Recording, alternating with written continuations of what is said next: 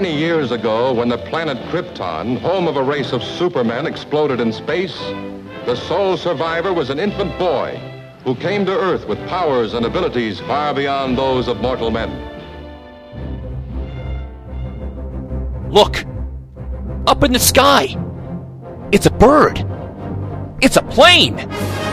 No, it's now playing Superman Movie Retrospective Series. Man, this is going to be good.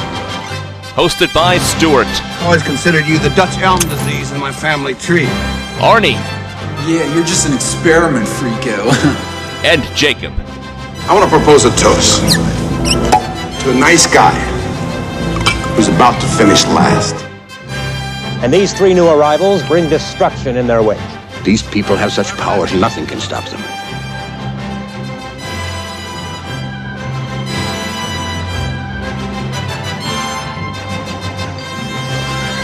Now that you know, I think you should know it all.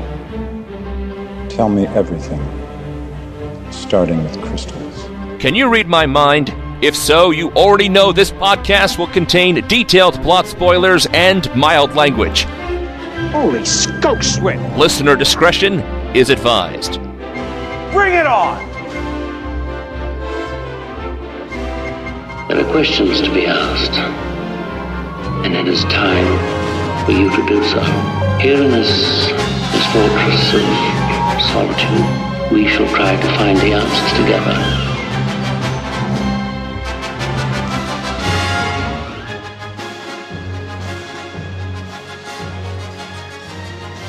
Today we're discussing Superman 4 The Quest for Peace, starring Christopher Reeve, Gene Hackman, Jackie Cooper, Marc McClure, Jon Cryer, Mariel Hemingway, and Margot Kidder, directed by Sidney J. Furie.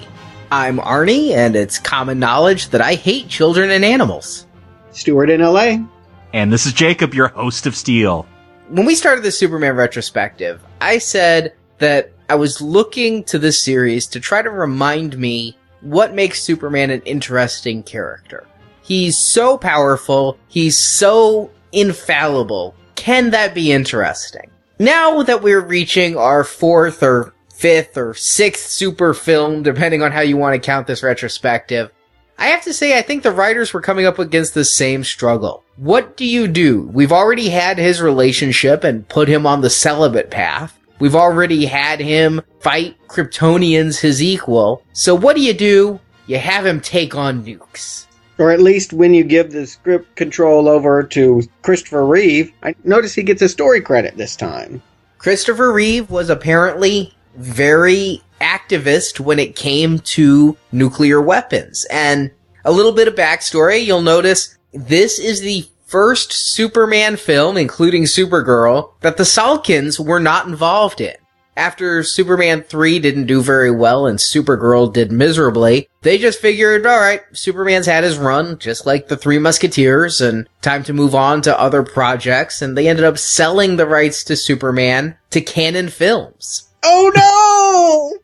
I love Breaking Two Electric Boogaloo and all those American Ninja films. How about Missing in Action? Talk about out of the frying pan and into the fire. Oh my god.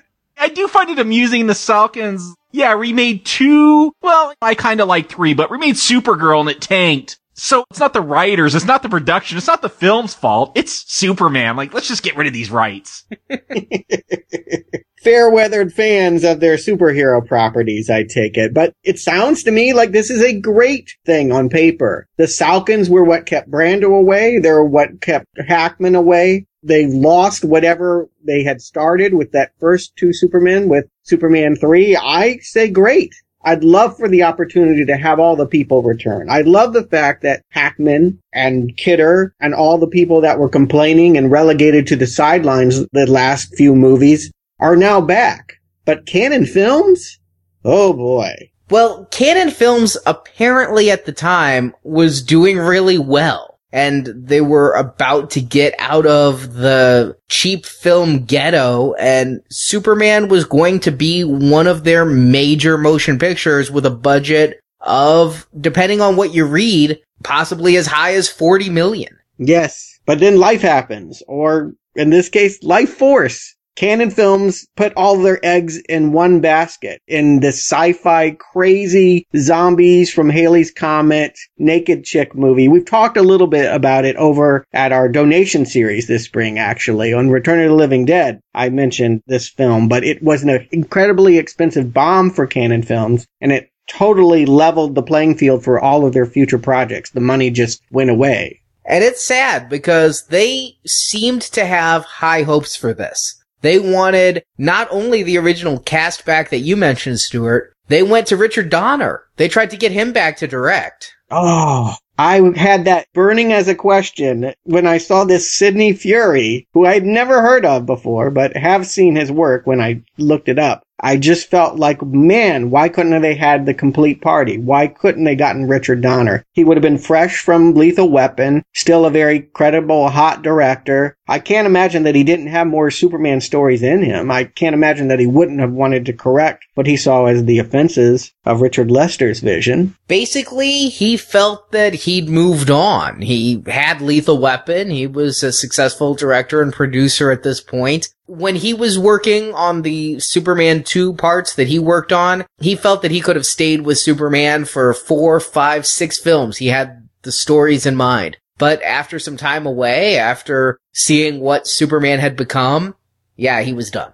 So would they get the guy that does the Iron Eagle movies? Well, he wasn't their first choice. They also went to, I mentioned on some previous podcasts, Tom Mankiewicz, who was Richard Donner's partner. He basically rewrote part one and two into the films we saw, but SAG denied him a writing credit, so he was creative consultant. Christopher Reeve went to him and said, Hey, I have this great idea. Superman stops nukes. Will you write it? And he was like, A, no, and B, don't do that. well, at least promises to be less funny funny than the last effort. There's no role for Richard Pryor here. If you're going to go political, you're going to go back to the more, eh, it was never totally serious, but at least more reverential tone of that first movie. I don't think that the impulse was wrong to go topical, but yeah, Superman against nuclear weapons, what's the battle there? Yeah, that's what Mankiewicz said is that Superman has all these powers that you start to ask unanswerable questions and you start to get him into unwinnable situations if you have him leave Metropolis. Mankiewicz urged Reeve to focus on the character, focus on the people, and focus on the situations, not to go global. But Christopher Reeve, he wanted to make a statement about nuclear disarmament. And so this was half the reason Reeve came back. Half was he got to pick the story. The other half was a pet project named Street Smarts would also be financed and made by Cannon. Mm, I have seen that movie. It was a darker film. Really a more breakout for Morgan Freeman than it was Reeve. He had an excellent role as a pimp in that. I can't picture stoic presidential Morgan Freeman, Shawshank Redemption Morgan Freeman as a pimp. But they didn't jump straight to the Iron Eagle guy. Oh no! they did try Richard Lester. I don't know why he didn't come back. Maybe he had read this script. and then, you're gonna love this one, Stuart, if you don't know. Attached to direct, Wes Craven. Oh my god. I did not know and cannot imagine why anyone involved would think that was a good fit. He'd been kind of over the horror thing. He'd had the huge success with Nightmare on Elm Street. He wrote a draft of Nightmare on Elm Street 3. He ended up doing Shocker instead of this at the time. He left due to, quote, creative differences, unquote, with Christopher Reeve. Why not just get him to direct? It honestly seems like this could be a William Shatner Star Trek V kind of situation. I could almost see Craven. I don't think you know this, Stuart, but what we see in this film, there was a lot of stuff cut out. I'm sure Arnie will get into it, but there was a whole other villain that almost seems kind of Freddy-esque. This Bizarro character that got cut out of the film. Oh, he has nothing to do with Freddy. I got a little Freddy on this. There were some nails anyway. He's a wisecracking villain, at least the way he was in the footage I've seen that got cut. So how many different versions of this movie exist? There is only one cut of this film. This thing hit with such a thud, not even for the deluxe Blu-ray set did they recut it. They found about 30 or 40 minutes of footage that was cut. If you guys remember way back in our Captain America review, no, not the Chris Evans one, the other one, the Cannon Films Captain America, uh, I vaguely remember something about that, yes. Not the one with the motorcycle helmet, the one with the red skull that looked like he was from Hellraiser. Yeah, and the fake ears on Captain America's hood. Yes. That was directed by Albert Pyun, who got that job because he was originally hired to make Superman 5 using 45 extra minutes of Superman 4 footage that was cut. Would this be the long-awaited theatrical arrival of Super Pup? this really sounds like they were going to do a Silent Night, Deadly Night, just like rearrange the scenes. we have old footage lying around that's a new movie. Yikes. That's wow. Yeah, that was the plan because this film, when it was turned in to the studio, ran over two hours. When the studio was done, it ran a svelte 90 minutes. Yeah, this is the shortest one. By far, this feels like the leanest of the Superman efforts. So we'll talk about it when we come through, but in Cannon's mind, there was literally enough film cut out that you could make a second movie. I wasn't sure as we approached this, I had seen it before. When we started the retrospective, I'm like, oh yeah, I've seen all the Christopher Reeve ones. But as we went through it, all the things I remembered were in the other movies. When we got to four, I could not really remember much. And I concluded that if I've seen this at all, I kind of half watched it, like it was on TV and I might have been cleaning my room or something. I really don't think I've ever fully paid attention to this movie until this viewing. I'm right there with you, Stuart. I did not see this when it came out in theaters. I was around that age, I guess like sixth grade. You know, as a boy, oh, am I supposed to play with toys now? I'm, I'm getting almost in junior high. Do I watch these silly superhero characters? I felt like I was too mature at this point. Of course, Teenage Mutant Ninja Turtles would come out a year later and be massively huge and I'd be totally into that. But no, Superman, that was child's play. And yeah, I've tried to watch this since. I've never made it through it. This is my first time sitting all the way through. I've never gotten through this film in one sitting before. Jacob, you're younger than me, but I was right there with you when this came out in theaters. I almost didn't see it. I went to the theater. Two movies were showing at the same time. Superman 4 or Nadine, if you remember that film. Oh, a little Jeff Bridges, Kim Basinger, something or rather. Yes, and can you believe it was between these two when I got up to the box office? wow, that you really didn't want to see this movie is all I can say. But you did. That's impressive. you went to the movie theater and paid what, four or five dollars to watch this. It was a matinee. I think it was three fifty. Still grounds for a class action lawsuit, I think. I remember watching this in a mostly empty theater and not realizing that it was the movie. I was still only about 12 years old. I thought it was me. I thought I'd outgrown the Superman's films. I thought that there were no more Superman stories left to tell. And so I left and never looked back upon this film until this retrospective. Now I had memories of Nuclear Man and I had memories of Lex Luthor's nephew. My memory was not that it was Ducky Jon Cryer, but I didn't really know him that well at that age, but I had memories and was intrigued to return and see, was it you or was it me, Superman 4? My only question entering this one was, was it going to be really worse than Superman 3? All they've got to do is they've got to stop the decline. I do not want to see anything worse than what we've gotten with that Richard Pryor effort. And well, Arnie, give him the plot. Well, it's the 80s, full on. Greed is good, and even in a world with Superman, things aren't as they used to be. Clark's trying to sell the Kent farm, but only mini mall developers want the property. The Daily Planet has been purchased by sleazy tabloid millionaire David Warfield and his rich bitch daughter Lacey. The Superman franchise had been sold from the Salkins to the even cheaper Cannon films. And worst of all, Nuclear peace talks have failed, and so pseudo Ronald Reagan has decided to make America second to none with the biggest, baddest arsenal of nuclear weapons around. But a plea from little boy Jeremy makes Superman defy his elders and single-handedly rid the world of nuclear weapons, throwing them into the sun. But unbeknownst to Superman, Lex Luthor has escaped prison with the help of his dense Valley Boy nephew Lenny. He uses a strand of Superman's hair to make a clone of the Kryptonian, which he hides on one of the nuclear weapons Superman hurls into the sun. That's a clone? That's a clone. okay. In the sun's radiation is born Nuclear Man.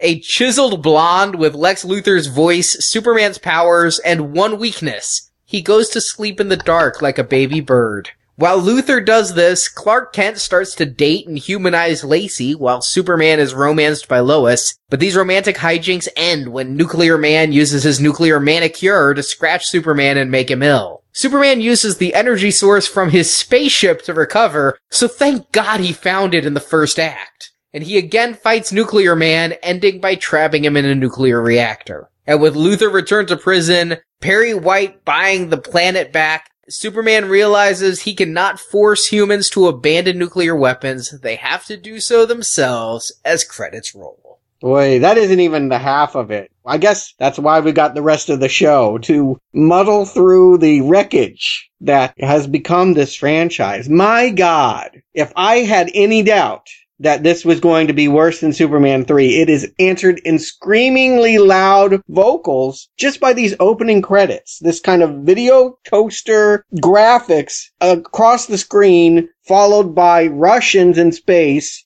being terrorized by a what rogue satellite. This is god awful. All right, I have to say, you called out the titles. The commentary I heard with one of the writers called out the titles as being cheap. Are they really that bad? Oh, Artie, they are awful. I'm thinking we're going back to George Reeves era titles now. These things look bad. They're one star wipe away from Love Boat. Admittedly, you say video toaster, I immediately think of the cartwheel wipe. I don't think that these credits are that terrible. I don't think they're that good. they're not as amazing as the 1978 credits, but they're passable. They're words on a screen that fly in and out of the screen. I appreciated that they tried to do something a little different by having them curve around the earth instead of just coming to space like the anti-Star Wars. They're vultures circling a carcass waiting to be devoured, Arnie. Yeah, give me Superman 3 slapstick credits over that over what I'm seeing here. It's just clear there's no money. And that's not to say that it's going to be a bad movie, but the penny pinching is obvious from the get go. And it just continues on. And you talk about these early space scenes. I thought those also looked okay at the beginning. When you see the Russian cosmonauts outside in space, one of them singing, all of that looked fine. It looked like 80s Star Trek to me. Now, when this weird piece of space debris hits one of the cosmonauts, alright, that's unintentionally laugh out loud funny. And when Superman flies, his cape flapping in the space breeze. yes, I noticed that. The less we talk about the flying in this movie, the better. it is awful. It really is. Arnie, you can split all the hairs you want. The fact is, the project is bald. There is nothing here visually that is impressive anymore. It may not be as bad as a nuclear explosion, but I still have hives. I am still crying. I weep at what has become what used to be a visually marvelous movie. Really, just, it's all gone. Yeah, I will say this.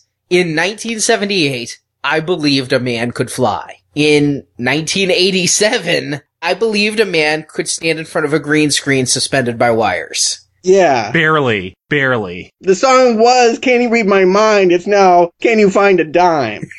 this is bad. The only thing that I find mm, encouraging a strong word, but hopeful in all of this is this topicality. The fact that, okay, we're no longer in Metropolis. We're going to look at the Russians. We're going to look at the failing family farm in the scene after this. The idea that they are going to go with real, heavy hitting, ripped from the front headlines news topics. Well, this is a bold approach for Superman. It's kind of ironic that they're going for the most realism when they have the least money to pull off the look but I at least want to see if maybe they can be less farcical than Superman 3. That's the only hope, but I know that visually this is beyond the pale. It's gone.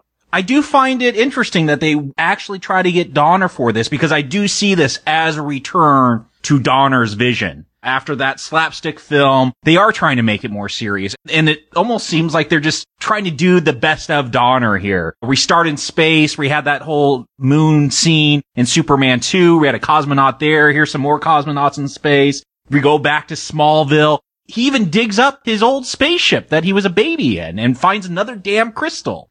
yeah, didn't he already get this thing when he was 18 years old? There's another one? The voice is speaking to him from the ship. Has it been there the whole time? And most importantly, when did he get the superpowers to steer at a hole and make it fill itself? Yeah, it's like a ghost. It's like Ghost Mom came and gave him this hall pass that he's going to use. We know at the darkest thing, this is this movie's I'm going to turn the planet around. I'm going to kiss you and you're going to forget everything kind of rewrite. This is my magic green stick that's going to, at a certain point, get me out of an impossible situation. That's all that this scene does. But I do like the fact that we're here at the farm. There is some stirrings of fondness for the Donner vision by thinking about mom's gone now and there's the crumbling baby crib that he had and just thinking about who he was before. It's really not a great way to approach Superman 4. The less you remember how good those first movies are, the less offended you're likely to be about where we're at now. But I do wish, like the filmmakers here, we were back in the vibe of that first movie. Yeah, it tries to recapture it. It just hurts it that it seems to be all for naught. Because we're back at the farm, we're talking about the farm, we're seeing the green crystal. He even hits the baseball, just like in the first movie when he kicked the football. And then we never mention the farm again. I would have loved it if that baseball flew up and hit the cosmonaut again. Yeah, does this farm ever get turned into a strip mall? We never find out. In the cutscenes, oh, at the very end, Clark sells it to Lacey, who decides she wants a simpler life than running the Daily Planet. Ah. So it had, would you call that payoff? Yeah. It was at least not forgotten in the extended footage that it is in the theatrical cut, where yeah, it's, here's a green crystal. I wonder what it will be used for. Only use it once. Yeah, it's the screenwriting rule. If you introduce a gun in the first act, it has to go off in the third act, even if it's filled with blanks. And it is. That's not a really satisfying payoff, but it's a payoff for something you did earlier. Yeah, you gotta do it. But another nostalgia piece, Lois is back. And I think this one is crucial here. I did not think that she would be coming back after the way they quickly whipped her out of the picture for Lana Lang last time in the Superman 3 movie. But it's Margot Kidder. Not only is it Lois Lane, Margot Kidder is back and needing to talk to her sponsor. she does. The crazy has started to take over, hasn't it? It's just visible. I never quite got why people would find her attractive, but now even her defenders have to be siding with me, right? She's one tooth away from the bushes. The slurring of the speech, Clark! She just can't even get a line out with the same brassy energy. It's disturbing to me. Are there any stories about use? It's kind of like when you used to party with people, you haven't seen them in a while, you go back and you've grown up and gotten clean and they haven't. It's sobering, for lack of a better word. it's not for her. no. But to see her in this condition, trying to pretend like nothing has changed, it's hurtful. Well, like I said in Superman 3, which seems so long ago, doesn't it? But she has admitted to attempting to self-medicate with illegal drugs and alcohol before she finally got help for her mental illnesses. Mental illness is not something to be laughed at, but Margot Kidder is. No, no, no. The joke is not that. The joke is the fact that nobody thought we would notice that Lois Lane is barely able to stand up straight here. It's evident. It's to the point where an intervention should have happened here. It's terrible that she was allowed to get through this. I would have loved to have Margot Kidder for part one, part two era back on the scene. That would have instilled me with hope. Here, seeing her on this runaway train bit It's again another embarrassing scene in a string of cheesy grab bag attempts to pull our nostalgia. You mentioned the subway train action scene in the beginning. Action? it's a scene. Let's keep it at that. Well, this is something that really struck home to me is in the first two Superman films, Metropolis as New York felt so omnipresent. They called it Metropolis, but you were in Times Square. You were at Grand Central Station. Some were amazingly faithful recreations. Some were location shooting. Here, we're still supposed to be in Metropolis, but Lois is quite clearly not on a New York subway. She is not on the same train that Otis dodged to get to Luthor's hidden base. She's on the tube, right? Oh, in London. I don't know where this is. It didn't strike me as a functional train at all. I thought it might be a set. That it could be, but it does not have the feel of New York. And repeatedly, they'll try to make scenes as if they should be in New York, and they just so clearly aren't. The worst, the absolute worst, I'll just bring it up now, is when Superman goes to the hotel that's supposed to be the UN. I thought it was a cafeteria at a high school. they actually paid for a hotel banquet room? No, no, like he's walking outside as if he's walking up the door to the UN, and he's obviously walking up the door to check in.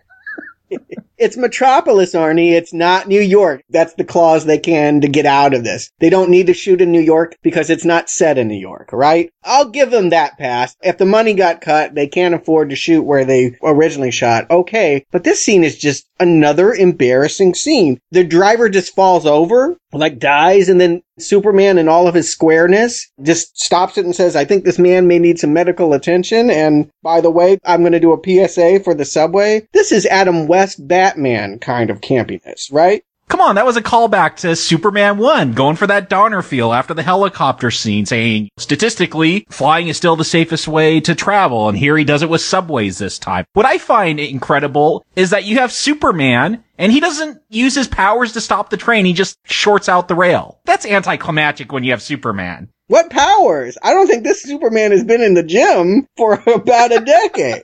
All right, now I'm not gonna let this go by because I remember even when this movie came out, people were making fun of it, saying that Christopher Reeve had gotten fat. I didn't say fat. I said hadn't been working out. No, he doesn't look fat to me, but he's not muscular like he was. No, but a lot of the problem with this movie is in the flying scenes, they used a cheaper flying harness, not the nice ones you were up on, Stuart. the cheaper ones and it had a much larger waist piece that made him look fat. And all the reviews came out. Christopher Reeve gained weight for Superman. He was so mad to do it that he wouldn't even work out. No, he was still fairly toned and fairly fit, but the costume did him no favors this time. He doesn't wear it well. I can tell you that honestly, my criticism is not about his proportions, it's the fact that he does not sell the Superman image this time. This is the weakest performance that Christopher Reeve has given in the role. He's going for Adam West. I guess I would see it as a callback to that first one, Jacob, if the man wasn't slumped over, possibly dead.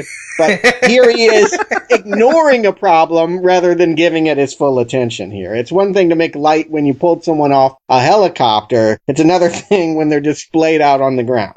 Yeah, he probably should be rushing him to an ER. Instead, he's reassuring everyone, oh yeah, the subway is still very safe. Not for this dude.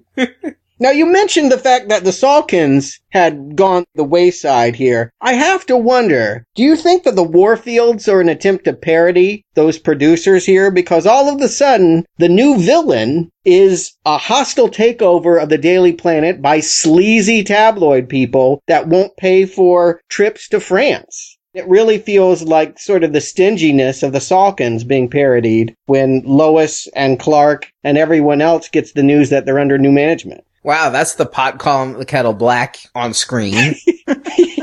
yes, exactly. It's hard for Cannon to make these jokes, isn't it? Did one of the Salkins wear some killer shoulder pads like Lacey? Oh, those are awesome. I think she's more broad than Superman in this film. Not only that, I thought she was going to start tapping her arms, same as it ever was, same as it ever was.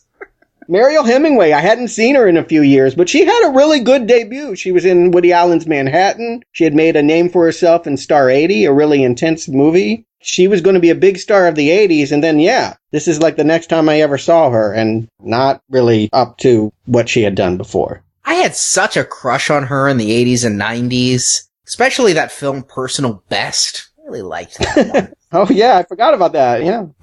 That might be the reason why she's here splayed atop a desk trying to seduce Clark here, reassuring everyone that she is a man hungry sex bot. But that said, I'm disappointed that the focus goes completely to Lacey and Lana doesn't get a mention. If we're at the Daily Planet and Lana was Perry White's secretary, I thought Lana should be in the mix too. Why have two women vying for Clark when you can have three? Lacey repeats the Lana thing, right? Where Lacy's into Clark but not Superman. Yeah, Lacy does the same role as Lana here. They could have just had Lana and have the same foursome storyline between Superman, Clark, Lana, or Lacy and Lois. Yeah, this sounds a little messy to me, but I think what they've changed about that scenario is that Lana preferred Clark to Superman, but she didn't dislike Superman. Here, these Warfields are actively putting out stories that discredit Superman. They want to make him look bad. They see that there's money in tarnishing his image, and she just doesn't have much use for it. She is a villain. The villains of this movie are arguably on equal weight with any nuclear man or Lex Luthor are these Warfields here. Yes, they must have gone to the J. Jonah Jameson School of Journalism. You see that same thing with the Daily Bugle trying to trash Spider-Man. Well, that was going to be Cannon's next film. they could have used some of this cut footage. I never really liked Lana, so I can't say that I missed her, but a missed opportunity for connection is to having her son Ricky at least be the boy that introduces the idea of nuclear disarmament. Instead, they just cut away to some random classroom in the middle of nowhere where some boy is going to make everyone's eyes widen at the prospect of putting pencil to paper and suggesting Superman should, hey, throw away all of our nuclear weapons. This is really out of left field. I love the fact that Lois is supposed to go to France to cover some arms treaty and it falls apart for some reason. And the next second is the president. We are going to build our nukes. We will be number one. This is really bad diplomacy.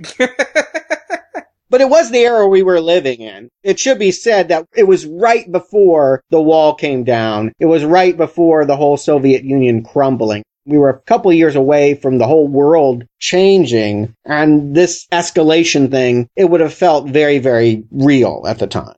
It goes along with the politics of the time that the key was if everyone has all these nukes, then nobody's going to fire them. And disarmament is a trick because they're going to trick us into disarming and then we lose and they'll use their nukes to take over. So that did feel very topical to me at the time as well as now. But yeah, they've changed their president from the guy in Superman 2 to an obvious, obvious Ronald Reagan clone who's going to sit up there and start talking about how big and bad their nuclear weapons are going to be. And it's poorly told. We've had some bad effects and we've had some bad acting. But here's where I realize we also have bad storytelling in this film because I barely caught that Lois was going to be there. It's not just the Warfields who are cheap, it's Cannon Films. They couldn't afford to send Lois to a press conference full of extras where they could have delivered this in a meaningful way, so they're watching the president on TV. Yeah, you're saying this is topical. Was it topical for third graders to watch these press conferences? No, I don't think that in any classroom we ever had a discussion about current debates. It was more like fractions, you know, maybe something in a test tube. I really don't think that children of the age that Jeremy is here are mulling these big issues and being asked to write their congressman. I'm going to guess that Reeve probably did get these kinds of letters. There were children that asked Superman to save the world, and it probably emboldened him to think that this was something to discuss here with the sequel. I'll give him this much. It's ambitious. It really puts it on him to change the level of discourse they've had in a Superman movie. No more silliness. If you're going to get into nuclear disarmament, you're approaching a real world that's, well, if not Nolan-esque, at least closer to that than Donner. I will say that I remember there being stories in the news of little kids who would write letters to the president. And every so often you'd see that, especially around election time, they bring out the precocious young child who wrote a letter to the president and, oh, through the eyes of a child, if worlds could be this simple. The child sees war as bad, so we need to listen to the child and stop. This didn't feel out of place that there would be somewhere a precocious kid who's using a letter writing campaign to change the world. The difference is they're not writing to this warmongering president, they're writing to Superman. Right. I just feel like it would have been cleaner to have Lana's kid be the one to introduce this and to keep Lana in this situation. The fact that it's a random kid who comes in, does a photo op that gets distorted. It should be said that the Daily Planet actually runs the headline Superman tells this little kid to drop dead.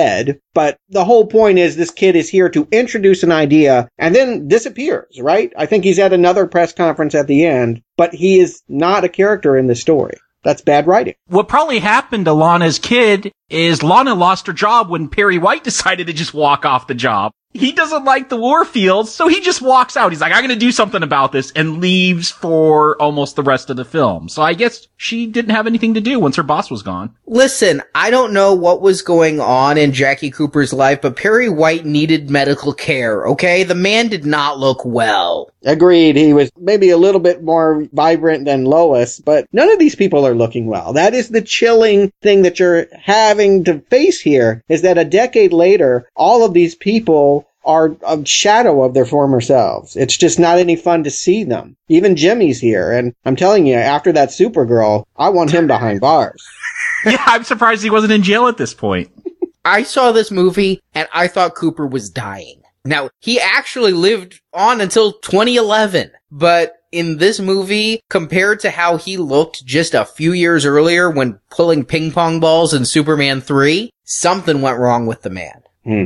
But this little boy asked Superman to stop all the nukes, and Superman's conflicted. He is, thinks about it. He goes and talks to the elders. What a horrible scene that is. You want to harken back to Superman 1, and then you do a slide projector of old men on the Fortress of Solitude's wall. Here's the thing. Superman went to space school for 12 years, and he still can't make a damn decision for himself. This is maddening. Superman has done a lot by this point. He's well over 30. He's probably closer to 40 in the movie years. You gotta be able to make a decision by this point. Yeah, good point. I hadn't thought about it that way, but this, if they had been able to afford Brando, would have been maybe their breakup. This may have been where the son tells the father that he's now in control. That could have been a good conflict to introduce here, but of course they don't even have the mom. She does some voiceover work, but they don't even have her image in this movie. They just went some random extras and wanted you to believe that it was the council that got Krypton blown up in the first movie. Well, why listen to them at all? They were idiots. But then, if the council provides no counsel, Superman does something that even pissed the hell out of me when I was 12. He goes to Lois. He actually has a date with Lois. I don't know why they're dating since he now knows they can never be together, but they're still dating. And he skips out on their date and she comes to his apartment and what's wrong? And he just casually jumps off the balcony with her and goes, Oh, I'm Superman. I'm gonna take you on a flight now and pour out my heart, and then when I'm done using you for emotional support, I'm gonna kiss you and screw with your head.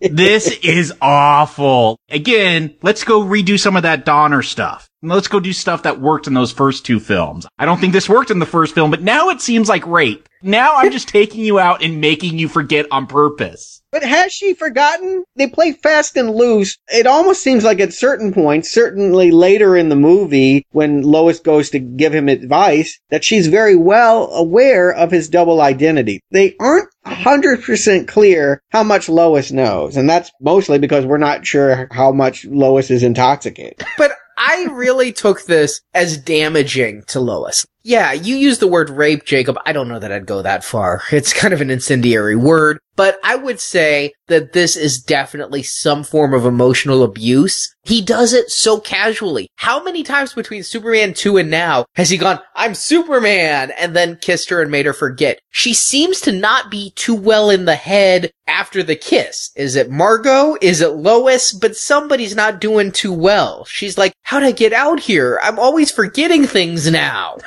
Well, she is getting better at flying. Do you notice he lets go over and she's somehow yes. airborne for miles? Pretty good. Keep that up and you might not need him at all. She took the right pill that day. She's flying. but That scene, even at 12, I couldn't put my finger on it, but it bothered me. As an adult, I see this as emotionally abusive. I really am upset with Superman for doing this. I can't even define how this upsets me that Reeve would allow this to happen to the character. And it seems like their relationship, she is not hung up even on Superman at this point. It should be said that Lois doesn't really get that moony eyed the way that she did in the first two movies about him. She almost seems like a kid sister. She's there for advice and she looks up to him, but I just don't get the romance angle of it. So change the relationship. Have her know and have her get over it. Maybe she's dating somebody else. Maybe you play it a different way, but I'm right there with you, Arnie. This seems redundant, if not offensive, that he's making her forget every time he wants to unload his problems. Well, I'll tell you what. All of these people, it's dismal, scene after scene. It's a reunion that's turned into a nightmare. But the one stroke that still has me smiling, Gene Hackman came back. And boy, am I happy to see him. now they almost have to give him a wig to cover the actual baldness that he refused to take in the first film. Yeah, maybe he's gone more method. I don't know. But they got an Otis clone with him here when he's at this chain gang opening, and they quickly shuttle him off for something newer and hipper. Pretty in Pink had come out the year before, so we've got to have Jon Cryer now as the nephew Lenny that's going to bust him out of this chain with his super cool convertible car. I don't particularly like that, but I do like the fact that this is going to be another Lex Luthor adventure. After Robert Vaughn in the supercomputer, I really did not want another villain that wasn't Luthor. I am happy to see Hackman back. I will say that. I loved his energy in those first two movies. He was off the wall. He really brought something that I didn't realize as a kid was so important to those movies. Here, I feel that there's just some stuff missing. Without Ned Beatty and Miss Tessmacher to play off of, given Lenny here, and given his plot, it seems a bit more meandering. It's like there's just less for him to do. I don't know what his plot is. I get the fact that he's going to take genetic material Superman, and I did like this scene. It's one of the few that I give a pass to is that they go to this museum and a single strand of Superman's hair has been donated to show how much weight it can withstand. And you like that they could take bolt clippers and just cut it when it's shown that it could hold a thousand pounds? I give it a pass. I'll let it go. Oh no, you can't give this a pass. Like this is, no, this is childish. Come on. I'm not going to say it's as good as anything we've seen before, but I at least feel the movie heading towards something I want to see. Your word, Arnie, is apropos, meandering. This thing has been all over the map and I just don't see any focus. I don't see a good fight for Superman here if it's a political discourse about the need for nuclear disarmament. It doesn't even make any sense. Superman is going to take all of these nuclear weapons and throw them into the sun is he then going to kiss every nuclear physicist so that they forget how to make more of them? we can just reproduce them. This does nothing by disposing our arsenal. Which will happen in the film. Here's the crazy thing is we are told the world is on the brink of nuclear destruction. The peace talks have failed. So Superman shows up to the high school cafeteria disguised as the UN and he's like, Hey guys, can't do this. And everyone starts cheering. They didn't even need to get to the brink of nuclear war. Everyone just all of a sudden agrees. Yeah, Superman's right. Let's not do this. They are just trying to get through this film as quickly as possible to save that money. It's ridiculous. I do like this scene. I want to say that I really think that his speech is actually kind of nice. It probably was the reason why this movie existed so that Christopher Reeve could explain how Superman now sees himself as an earthling. That's an interesting concept that he used to see himself as a visitor. Now he's one of us and he wants to make things better by being this citizen. On one hand, for this scene, it's really nice to think that the world is happy that he's taking away their toys. We're all children that haven't played right and he's going to take it away. But how much better would this conflict play if we had a real belief that there was a nuclear standoff? We understood that there was another bad guy that had their finger on the button, terrorist or something. I think that they were afraid to go with Russian stereotypes. They could have easily had some kind of Russian leader who was going to start war with America, but they chose not to demonize one country over another. The whole idea was to celebrate peace and not persecute warmongers. Well, in the original script and in all this extra footage that could have been Superman 5, that happens. Ah. And it's Luthor who does it. My complaint with Luthor here is that he gets out of prison and he's like, all I've thought about in prison is stopping Superman. And when I'm 12, that's enough. Luthor only exists, all bad guys only exist to stop the hero which makes no sense as an adult. Their goal shouldn't be stopping the hero. Their goal should be some other villainy, but the hero stands in their way. Well, in the movie we see, he gets out and his only plot is to stop Superman and his way of doing it is genetic manipulation of the hair. But there's this secondary part of his plot, even in the film we see, where he is also making money, just like you said, Stuart, selling new nuclear weapons. He goes to the underground arms makers and he works with them. Superman is throwing weapons into the sun, but Luthor is brokering the sale of new nukes. And in scenes we don't get to see, he's arrested for illegal arms sales by Russians and he's in a Russian court and goes, disarmament is a capitalist plot. I can get you nukes. and so they let him go. And then he's arrested in the US for selling weapons and he goes, disarmament is a communist plot, but I can get you nukes. So Superman's speech was like the equivalent of a Superman kiss. He created world peace for three seconds till Luthor showed up and they all forgot about it. I love the fact that makes Luthor the instigator. That's the right impulse. That people were ready for disarmament and it's Luthor and his need. You need to write it better, but I think that that's good. Why cut that? I guess anything to make this movie shorter is an improvement. Even at its 90 minutes, I couldn't wait for it to end. But I do like the impulse that they're having to make Luthor more central here because yeah, it is kind of nebulous that he's just going to throw some genetic material into the cone of a rocket and think that when it mixes with the sun, it's going to turn into something cool. I guess the whole plan to get rid of all the nukes were to fire them all, and Superman would just catch them, put them in a huge net. This is a fairly good matte painting, I guess, for this film at least. It's a good matte painting, but he uses a net. Where does he get this net? Does he weave the super net? It's one of those magical powers he had in the Fortress of Solitude. We're gonna see him build a wall by staring at it at this film. I'm not worrying about this net. No, I think it's actually kind of cool. I think the imagery is ridiculous, but the fact that he's got a whole shopping bag full of nuclear weapons and he's just going to sling it into the sun, it's crazy town. It's silly, but I'd rather the movie exist on that plane than sort of the drab, draggy area that it's mostly been in. Most of this movie is really sermonizing and dull. It's not even silly, funny bad. It's just bad, bad. I would have liked the movie. I don't know that I could say I would have liked it, but at this point though, I would want to see the government's reaction to Superman's interference. I would think that they would have military installations trying to stop Superman from taking nukes. Well, he doesn't really take them though. They volunteer them. They went crazy at the UN. But Jacob, I was confused by that. Watching this scene, at first I thought they were doing testing and he was intercepting them. It wasn't clear to me, still isn't now, totally, that they were willingly giving to them. If they were willingly giving him their arsenal, then just have him fly down and pick them up. I don't think you need to fire them at all. He's super lazy. Yeah. Look, I'm not going to try to get into the logic of this film. In addition to logic of this film, at the age of 12, I was really upset that hurtling all those nukes into the sun would cause the sun to explode and kill us all. The sun is just a big nuclear reactor. It's atom bombs going off on that thing every day. A few nukes isn't going to do anything.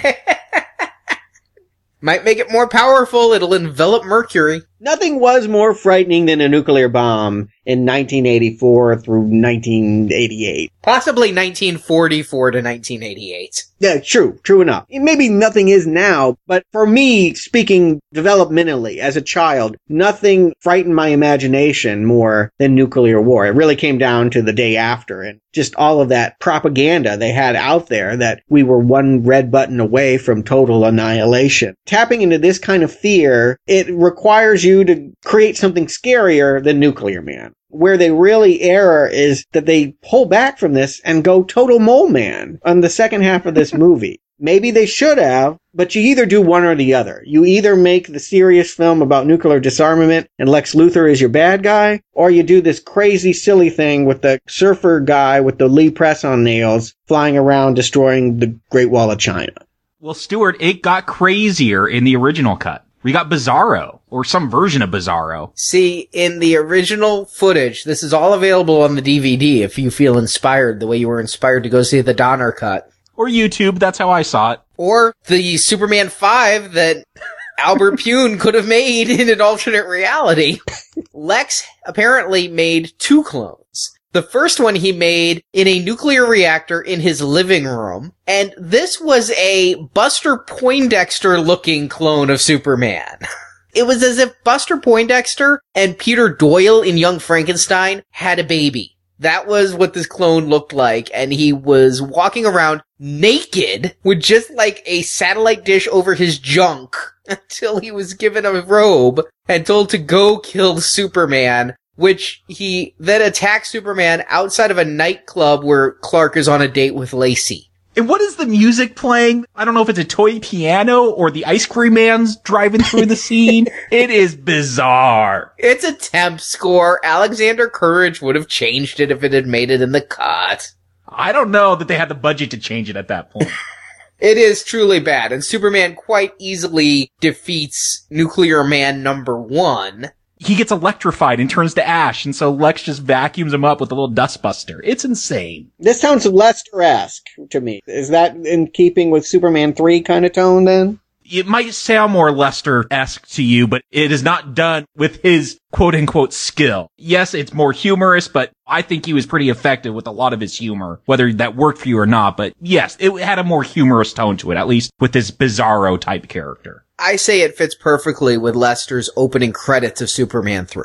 Okay. And meanwhile, there are crazy things going on at the Luthor place. There's like a Marie Antoinette woman. I do love that about Luthor in this. There is some crazy stuff. Even in the cut we see, he's got the Marie Antoinette chick just walking around. I don't know why, but that seems like something the Gene Hackman version of Lex Luthor would be doing. But then, because the first Nuclear Man didn't quite pan out, he realizes the nuclear reactor in his living room isn't enough. He needs the sun. And so they take this little glob of silly putty and put it in a nuke.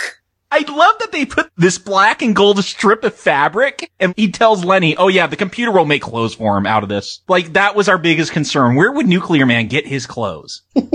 well, the first Nuclear Man had none, so it's important. They need to be made out of solar panels is all I can say. This has to be the worst superhero villain maybe ever. I'll have to think on that, but correct me with an obvious worse villain than this. How lame. You take away the sunlight and he falls into a fetal position? How is that going to get you anywhere? For half his time on Earth, he's going to be completely ineffective. All Superman needs to do is cover him with his cape and he wins. That is it. I have to think the hand is worse, but Nuclear Man does have a bad, bad weakness here.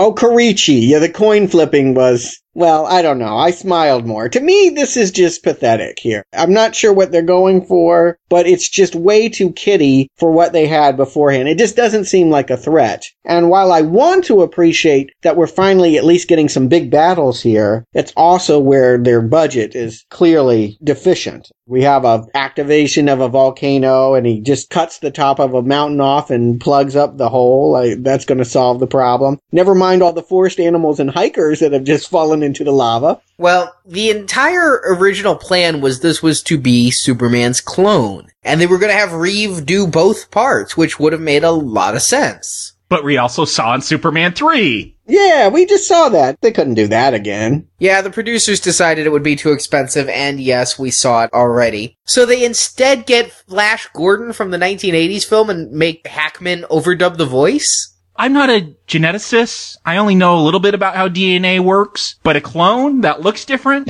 talks with someone else's voice.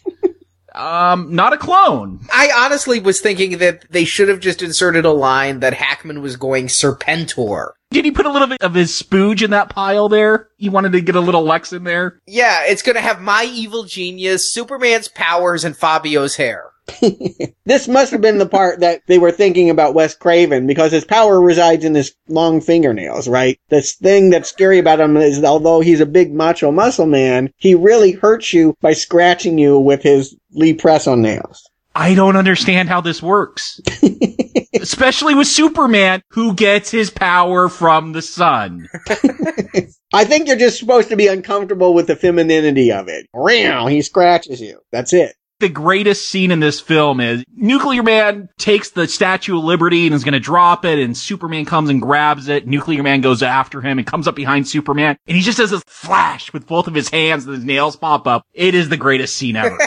It is so campy and just cheesy. Like, oh. You think that this is going to be an incredible battle, and it ends up being a little slap fest. It's just like seeing it devolve into like, meow, I scratch you. oh, okay.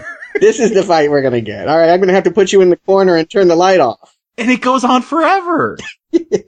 and it's slow. I get what they were trying to do. This should be a redo of Superman versus Zod, or at least Superman versus Non, right? But the budget isn't there. The flying is so bad. There is literally a blue halo surrounding the characters, especially in between Nuclear Man's hair. And they just have this whole thing, like you said, Jacob, it is so slow. It is lacking anything in the way of craft to make it exciting. There's nothing here except more punching, more punching. Oh, there goes the Great Wall of China. Oh, Superman's gonna fix the Great Wall of China by staring at it. Is this a power or is this with the cellophane S? We saw Zod and he was able to bring a gun to him by staring at it. Superman again can move super fast. Have him just rebuild the wall. I guess they didn't have the budget to change the speed of the film or something in here. This is when you're playing in the sandbox kind of logic that anything that you do when you're playing Superman, Superman can undo because he pronounces it but not by looking at it. They're not even trying to write solutions now. I blew up the Great Wall of China. I do my magic power and it's back. Okay. This series has always had its easy write outs. I've always felt like they've made things a little too easy for Superman to solve, but here it's just pathetic. Yeah, turn back the world, amnesia kiss, and now stare at it and the Great Wall of China's fixed. Yeah. Or at least a little train track model of Great Wall of China. It has not improved since the 70s. Yeah, and a plutonium nail scratch is going to put him out of commission for a little while until he gets a pep talk from Lois and pulls out the green stick that we know he has in his back pocket that will undo any problems that are going on. He lost his powers in two and got him back, which that was his last chance for Super Real that time after he's told he can never get his powers back. And now he's lost them again, but luckily he has another green crystal to get him back. This is just lazy and bad and not satisfying at all. Arnie, were you satisfied with this solution as a kid? I couldn't see this being satisfying as even a child. I was never satisfied with why did he get cut? Why can Nuclear Man scratch him? Why does this make him sick? Admittedly, 80s, I'm scared he's radiation poisoned. Even Superman gets radiation poisoning. At least in this movie, he does. Yeah, it was bothering me all the way around. And this crystal, whatever, even at 12, I was just giving up on this film. It pretty much was losing me when before this, Clark was taking Lucy to the gym and working out and their little quadruple date scene where there's supposed to be some kind of high comedy scene with Clark and Superman flying in and out. Telling you, Lester would have made it work. I think that was the only working out that Christopher Reeve did for the part, and I think they just turned it into a joke that, ha ha ha, I don't have to go to the gym this time. Everyone's on autopilot here. Even though they got everyone back, I don't feel like anyone's heart is into it. Maybe they know that this is going to turn out badly. It must have been evident when they showed up on set. According to Jon Cryer, his first day on set, Christopher Reeve took him aside and said, this is going to be bad. We just have to get through it. That is not inspiring. When Superman tells you that you're starring in a stinker, wow, that's what can you do? That's just it's got to be awful. That's got to be an awful feeling to know that you've just got to get through a miserable movie. That there was no hope of making it better. I think the instinct was right that if you made Luthor this manipulation instigator here, why not just make that the movie? Forget the special effects. If you can't afford it, do head games. I guess that will require having good writing. And it should be said that the screenplay here not good at all. The weakest. Even if they had had 10 times the budget they had for any Superman movie, this would have been a poor story to tell. It's weak writing. It really is bad. Mark Rosenthal is one of the writers and he sits on a commentary passing judgment over this film saying it's Cannon Film's fault and how he had a scene of Lex Luthor pretending that Manhattan was going to be nuked and then he's alone with Lenny in Manhattan stealing all of the works from the Museum of Modern Art. Listen, I don't know that he needs to be sitting in high judgment of anything as he wrote Tim Burton's Planet of the Apes. Right. Legend of Billie Jean, Jewel of the Nile. Hey, I like Legend of Billie Jean. Fair is fair. I, you leave Helen Slater alone, sir. Hey, I was the one that gave her a pass last week, but I give you. Beverly Hillbillies, though. Yeah, this was never going to be a great work, no matter the budget, no matter the commitment, no matter how hard they tried. But I do feel this. Even at their modest proposal, it could have been a better film if they had scaled back their ambitions to the movie they could make, rather than try and make something they clearly weren't funded for. That is the real disaster of Superman 4 is they just go on rather than stop and rethink and regroup. They should have used this film as a tax write-off. Give up halfway through, realize it ain't gonna work, and just write it off. They were at the point where they felt Superman was cash in the bank and they would be able to take the footage, make Superman 5. Don't forget they were going to take the sets from Cyborg and film Spider-Man on them and Captain America. It was a Ponzi scheme of films is what it was. Yes, I get that. I understand that. And it's too bad. And we'll probably never see a Superman property, no matter what we think of the new movie, we'll probably never see one in which so few participants really hope to have any kind of success. The failure, the flop sweat is dripping off everyone here. So, question again, I'm not a geneticist. While Superman's drinking down the juice from this green crystal to get his powers back, Nuclear Man sees a picture of Lacy. Rah, rah, roo! And does he fall in love with her? Yeah! Because Superman was in love with her, which he wasn't? She was in love with Superman, Superman's in love with Lois. They don't even get the love story right. Jacob, she was the only blonde in all of Metropolis whose hair was almost as big as his. I think he wanted some nail tips. Yes. They could go to the pedicurist together, the salon, yeah. The gym. Hey, maybe she'd introduce him to Paul, the personal trainer with the shorts up by his scrotum. There's no reason for it other than it's third act time. It's time to escalate. We've had an hour of Superman and Nuclear Man having a hissy fit, and now we need to have the final battle, and the stakes are Lacy we're supposed to care that Lacy is the object of desire for Nuclear Man, and that, yeah, it starts here with the Daily Planet, and Superman is back. He's healthy and throws Nuclear Man into an elevator and takes it to the moon. Now, there were more stakes in the cutscenes. You mean Superman didn't just stand around saying, don't do it, the people, instead of actually fighting? Well, no, Nuclear Man was going to eradicate all life on Earth except for Lacy. Ah. He was flying through the skies at such a rate that he was showing up on everybody's radar as a nuclear missile. He was coming from the States. The Russians thought the Americans had fired the first shots. And the Russians were ready to fire the nukes back. And the Americans were like, we didn't fire it, but if you're shooting at us, we're shooting at you. It was going to be mutually assured destruction with only Nuclear Man and Lacy left alive, which even Luthor wasn't going to abide. I like that, except the fact that there are no nuclear weapons to fire anymore, so it's a stalemate. In the extended scenes, Luthor sold them back.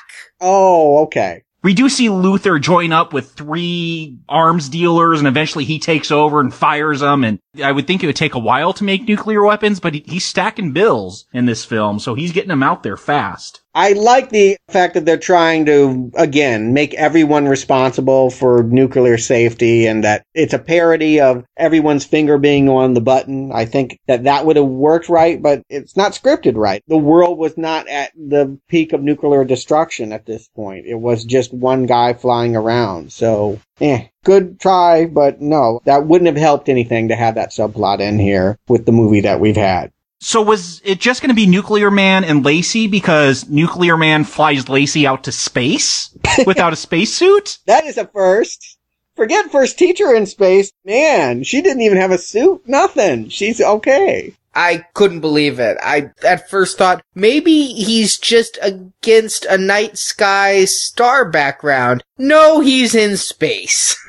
no, they've been at the moon. He just pounded Superman into the surface of the moon, and now he's taking Lacy for reasons unknown up to a place where she can't breathe and will probably die instantaneously. It gets worse in the cutscenes. Superman takes little Jeremy up into space too. I'll talk about it in a little bit, but this whole thing's a mess. He takes Nuclear Man to the dark side of the moon in an elevator. This is perfect. Dark on dark. And then somehow the sun goes to the dark side of the moon? I'm really confused. Did he take him to the dark side of the moon? You see sunlight there. I was thinking, hey, why doesn't he go to the dark side of the moon? They must call it the dark side of the moon for a reason. It's always dark. That's the thing with the dark side of the moon. Because of the rotation, one half of the moon is always bright, one half of the moon is always dark, and yet they're in a dark side of the moon that becomes light. Or, you know, he is Superman. He could have just like dug a big hole and buried him. That was my inclination. There's a million solutions here on how to cut off sunlight to a guy that needs sunlight to live. I would have uncapped that well and thrown him down with the mole man myself.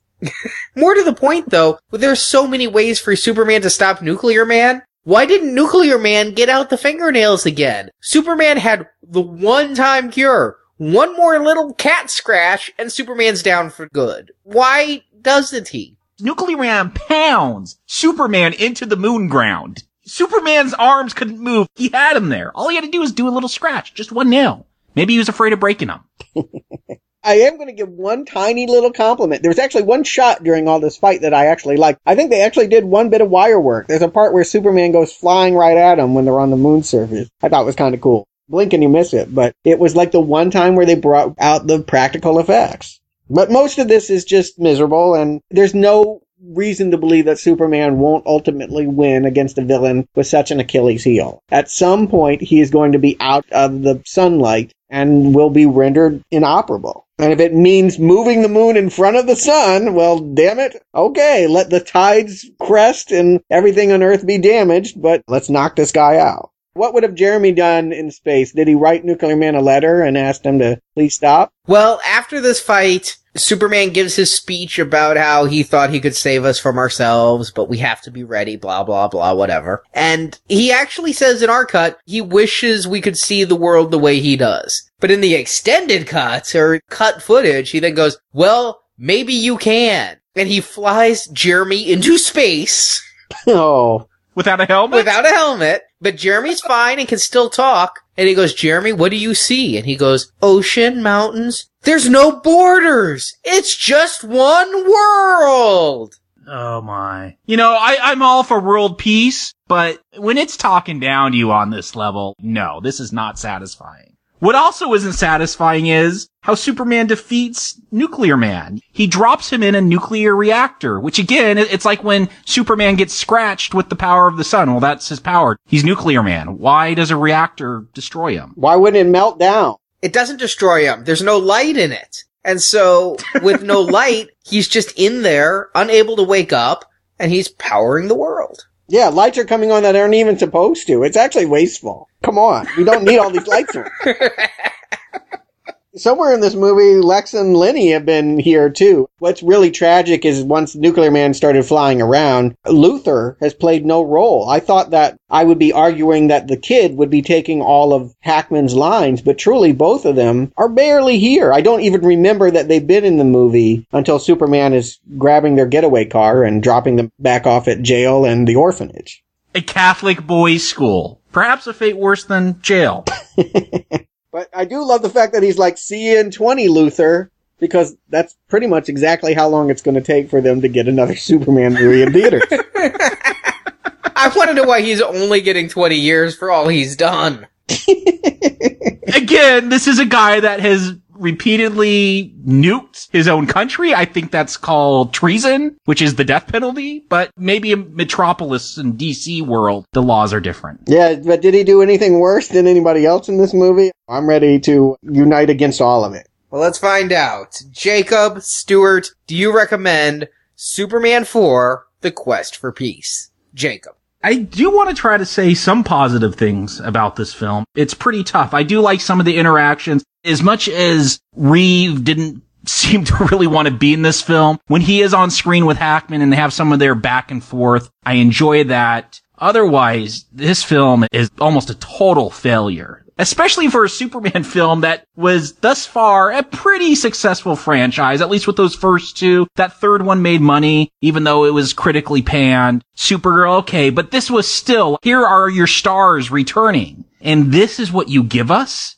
How do we go from Zod to Nuclear Man? That is a steep decline in your level of villains here. Everything here is just a, such a steep decline. The effects, the story, which I don't even know if it works on a child's level. We've talked about that. Strong, strong, strong, not recommend here. There's almost nothing enjoyable. The longer this film goes on, the less enjoyable it is. Stuart. Well, Reeve did accomplish his goal. He united the world against this franchise. I think that there would probably be no fan left, no matter how young or old, that would withstand the misery of this movie. It really will make you a hater. You will just hate Superman after this movie as badly as I knocked on Superman 3, and sure, you could kick around Supergirl as being silly, but that worked at least as a kid's movie. This movie does not work on any level for anybody. It's way too self-sermonizing to work for the fun, actiony, kiddie fantasy they'd like to think they have in the middle of the movie. It's embarrassing special effects. It's half-assed performances by people who we wanted to be there more than they did. It's just all around really depressing. And it's so bad that I can imagine that it was really hard to get anybody to try and reboot this franchise after that. Batman would come shortly afterwards, dark superheroes would reign, and this seems like really the death knell of the goody goody superhero franchise. It's truly that terrible. One of the worst superhero movies I've ever seen, and were it not for the goodwill mostly probably of the other films I'll keep it from man thing levels, but it's gotta be in the top 10, maybe top 5 worst superhero movies we've covered. Real bad, the worst, the pits. Strong not recommend. This movie is abysmal. It's ridiculous. It's crazy. It's only 90 minutes. the level of crazy they do in 90 minutes is kidder level crazy. I am going to give this film two compliments. The first compliment. While one of the worst movies we've reviewed on Now Playing, I still think it's better than Supergirl. No. You are wrong. Yes, you are very wrong, but go on. I still think Supergirl has bested even Man Thing, perhaps. But the second compliment I will give it is it's so awful that I think you gotta see it to believe it. And so I toyed with giving it a Catwoman so bad it's good recommend. Yeah, but did you laugh at this? I can honestly say I didn't laugh once. I'm trying to think of a moment where, intentionally or not, I was snickering. When Nuclear Man flashes his nails during that fight. That's it though. You're right. That is the epitome of it. Also, the scene at the gym with the 80s leotards and the trainer with those short shorts. Margot Kidder's word slurring. Christopher Reeve wishing he had super speed so we could get the hell off the set.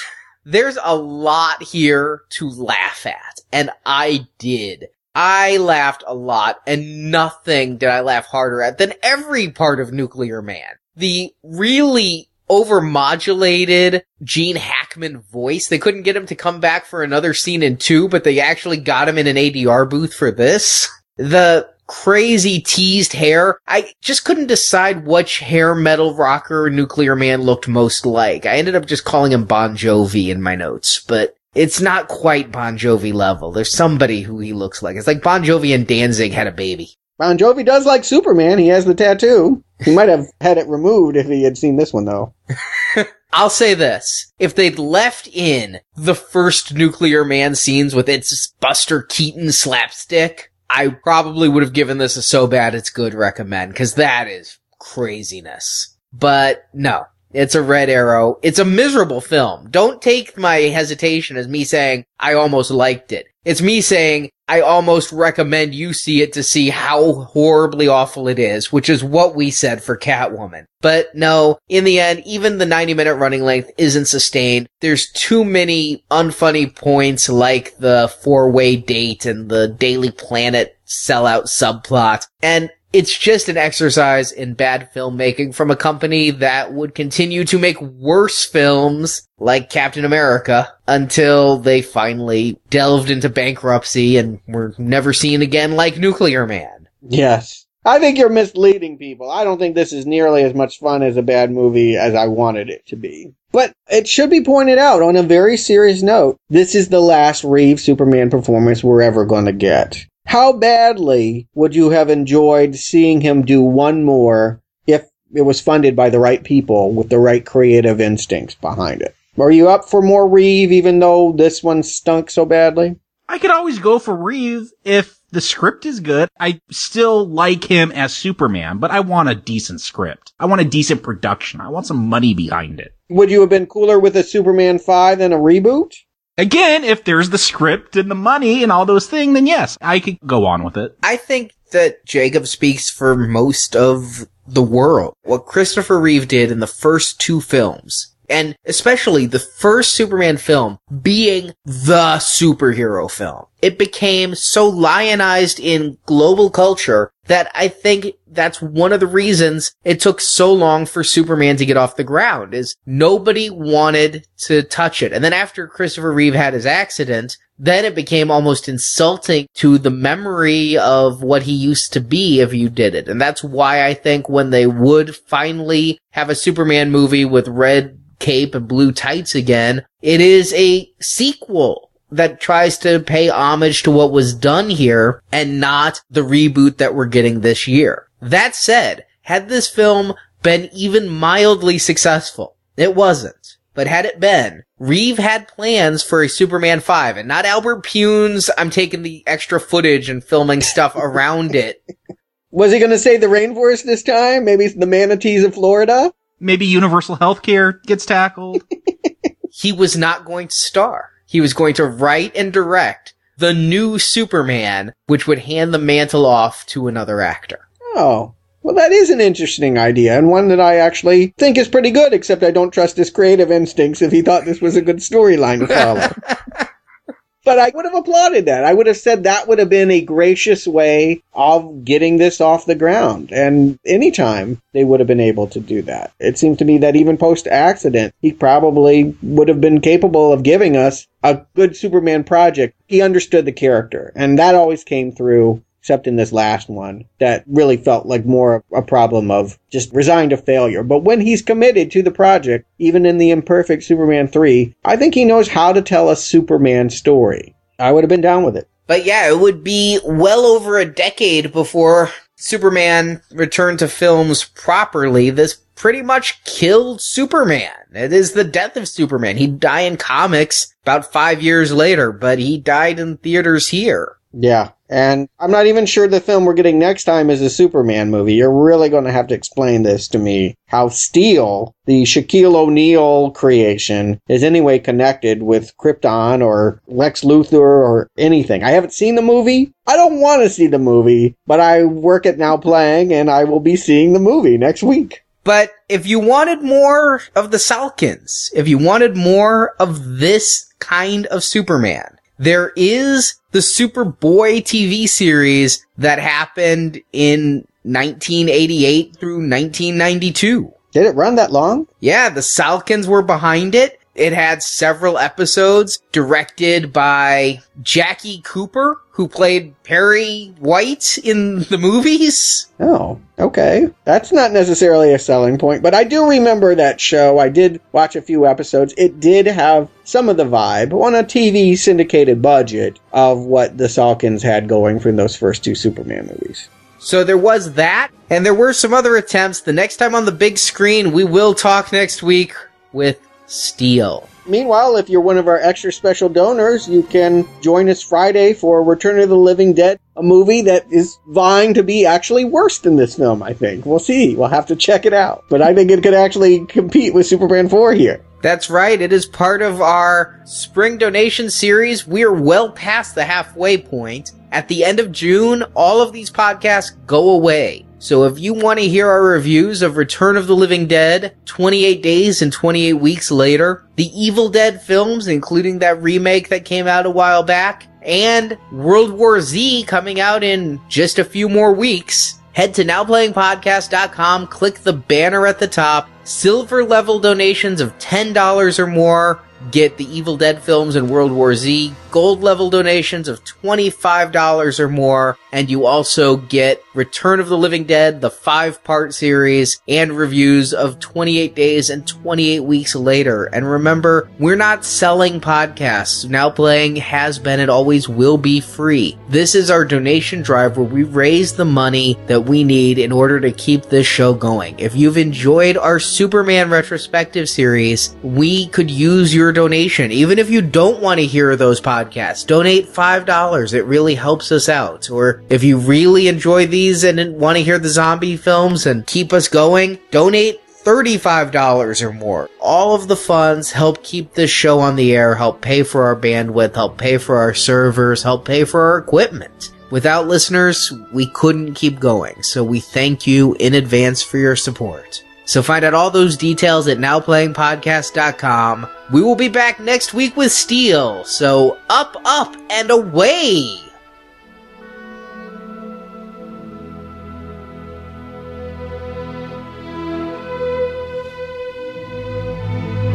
I have to leave.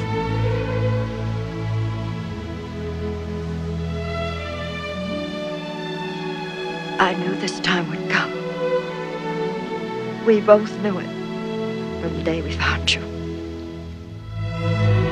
Thank you for listening to this episode of Now Playing, and we hope you've enjoyed the show. The virtuous spirit has no need for thankful approval, only the certain conviction that what has been done is right. Come to NowPlayingPodcast.com each week as we review another Superman movie, leading up to this summer's Man of Steel. Again, again! Superman's bad. I mean, he was bad. In the archives at NowPlayingPodcast.com, you can hear reviews of comic book movies such as all the Batman films, Green Lantern, Catwoman, the Marvel Avengers films, and many more. We've come a long way since the old neighborhood. You can also hear our reviews of non comic based films, including Star Trek, Predator, James Bond, Rambo, Rocky, and more. I Never thought this thing would go the distance. Find hundreds of movie review podcasts at nowplayingpodcast.com. No, this is a very special place for me. I wanted you to see it. While at nowplayingpodcast.com, be sure to join our forums where you can discuss this review with other listeners. Let's go to my place. Maybe I should change first.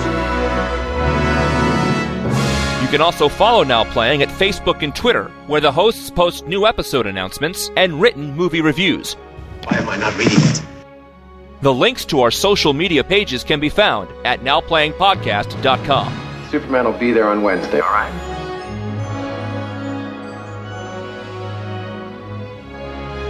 The city of Metropolis is generous to a fault. Support from listeners like you help keep Now Playing operating. Don't tell me. He sends a check every week to his sweet gray haired old mother. Actually, she's silver haired. You can find a link to donate using PayPal at the bottom of our website, nowplayingpodcast.com. Now come on, lady, hand it over. Say, Jim, whoa! That's a bad outfit! You can also show your love of Now Playing Podcast by shopping in our store, where you can buy panties, Do you like pink? coffee mugs, t shirts, totes, boxers, teddy bears, and much more. They have a wide selection. You can also help out Now Playing by leaving us a five star review on iTunes. What more could anyone ask? A link to Now Playing's iTunes listing can be found at nowplayingpodcast.com. Now we're cooking, huh? Now Playing's Superman retrospective series is edited by Ray, Phil, Dylan, Jeff, and Arnie. Your suffering will be short. Mine, forever. Now Playing credit narration by Brock. Are you okay or what, Uncle Lex? Now Playing is not affiliated with Warner Brothers Pictures. Superman is the property of DC Comics and Warner Brothers Pictures, and no infringement is intended. The dude of steel. Where are you gonna get it. The opinions expressed in Now Playing are those of the individual hosts and may not reflect the opinion of Venganza Media Incorporated. Why do you say this to me? When you know I will kill you for it. Now playing is a Venganza Media production, copyright 2013. All rights reserved, and no part of this show may be reproduced, repurposed, or redistributed without the written permission of Venganza Media Incorporated. Well, I guess I'd better be going too. So I'll be going. Bye. See you later. Directed by Sidney J. Furie.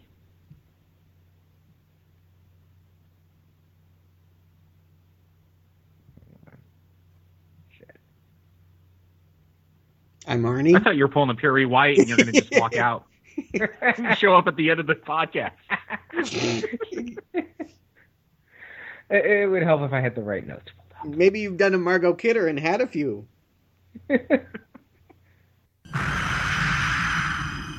Speaking of this runaway, tr- runaway, speaking of this runaway, I cannot hmm. say it. If Speaking you of, could only speak of it.